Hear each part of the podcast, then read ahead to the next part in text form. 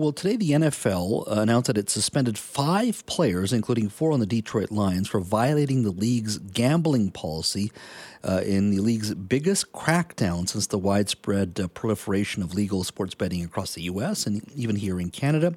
Three players were suspended indefinitely through at least 2023 for betting on NFL games uh, this past season. Uh, two others, Lions, Lions wide receiver Jameson Williams and Stanley Berryhill, received six game bans. Now, if you've turned on a television in the United States or even here in Canada to watch live sports, you would have realized uh, how much, in fact, you can't even escape the onslaught of gambling advertising being broadcast uh, over and over again. Joining me to talk a little bit about the suspensions and and and uh, gaming when it comes to professional live sports is Scott Rintoul. He's a Vancouver broadcaster and podcaster as well. Scott, thank you for joining us. Thanks for having me on, Jazz. Is this interview brought to me by any of the online sports casinos we have? I'm just not, not yet, not yet. But give it five minutes. There you go. Exactly. Your thoughts on this in regards to this suspension by the NFL? There's a lot here, so there are a lot of different aspects for us to pick at. So there's a couple of things. On the surface, suspending players for gambling, specifically in the case of three of these players Three of them were gambling on the NFL.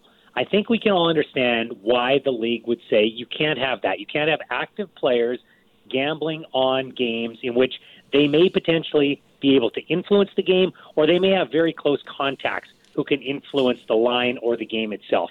That makes a lot of sense to us. And whether or not you think Pete Rose should be in the Hall of Fame or not, it's a very similar argument. Look, you are managing a team. You're not allowed to gamble on baseball because you can directly influence the game. Now, there's two other players who were suspended here, and Jameson Williams being the most high profile of them. He's a first round draft pick from last year. Stanley Berryhill being the other. They got six game suspensions as opposed to the indefinite suspensions for betting on sports that weren't football, but they were in a facility, an NFL facility, when they placed the bets. Mm-hmm. That seems a little archaic. So there is the rule. Look, you can't do it. You can't be in a facility. You can't bet on a sport. You obviously can't bet on football to begin with, but you can't bet on another sport in the facility. So it's very easy to say, look, a rule is a rule. Don't break it. But it's also fair in this case to question the rule. If they walked out on the street and placed the same bet, nothing would have gone wrong. Mm-hmm. So there's a lot to unravel in this particular case, but and it does seem very hypocritical, at least in the case of Jameson Williams and Stanley Berryhill, given what you mentioned before that the NFL is very heavily involved in promoting gambling itself.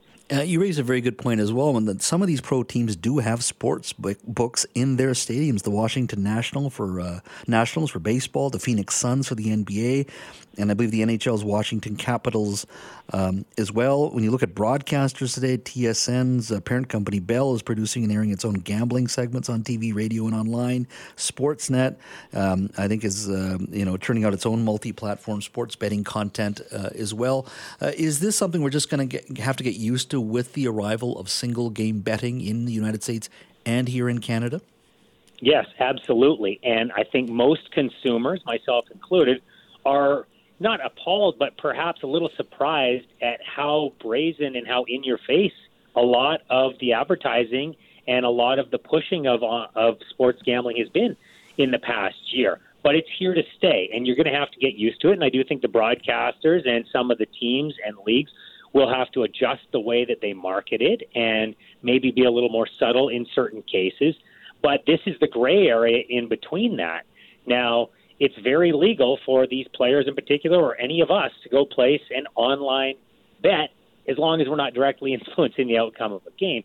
But these leagues seem to have jumped into this and opened Pandora's box without taking a look at each and every rule and what actually makes sense as opposed to well this is the way it's always been so we'll just stick with it mm-hmm.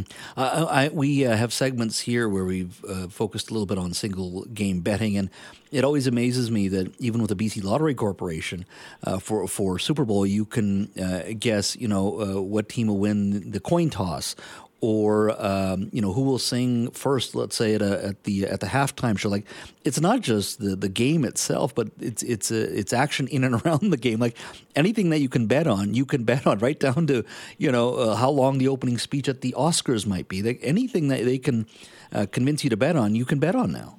No question you can. And you look at how even sports gambling has changed in the last number of years, and in game betting, I don't know what percentage it comprises, but it has gone up exponentially from what it used to be because they want your retention of their product. So, in a game like last night, for example, where the Toronto Maple Leafs are thrashing the Tampa Bay Lightning, well, we know the result is pretty much a foregone conclusion. The series is going to be tied at one.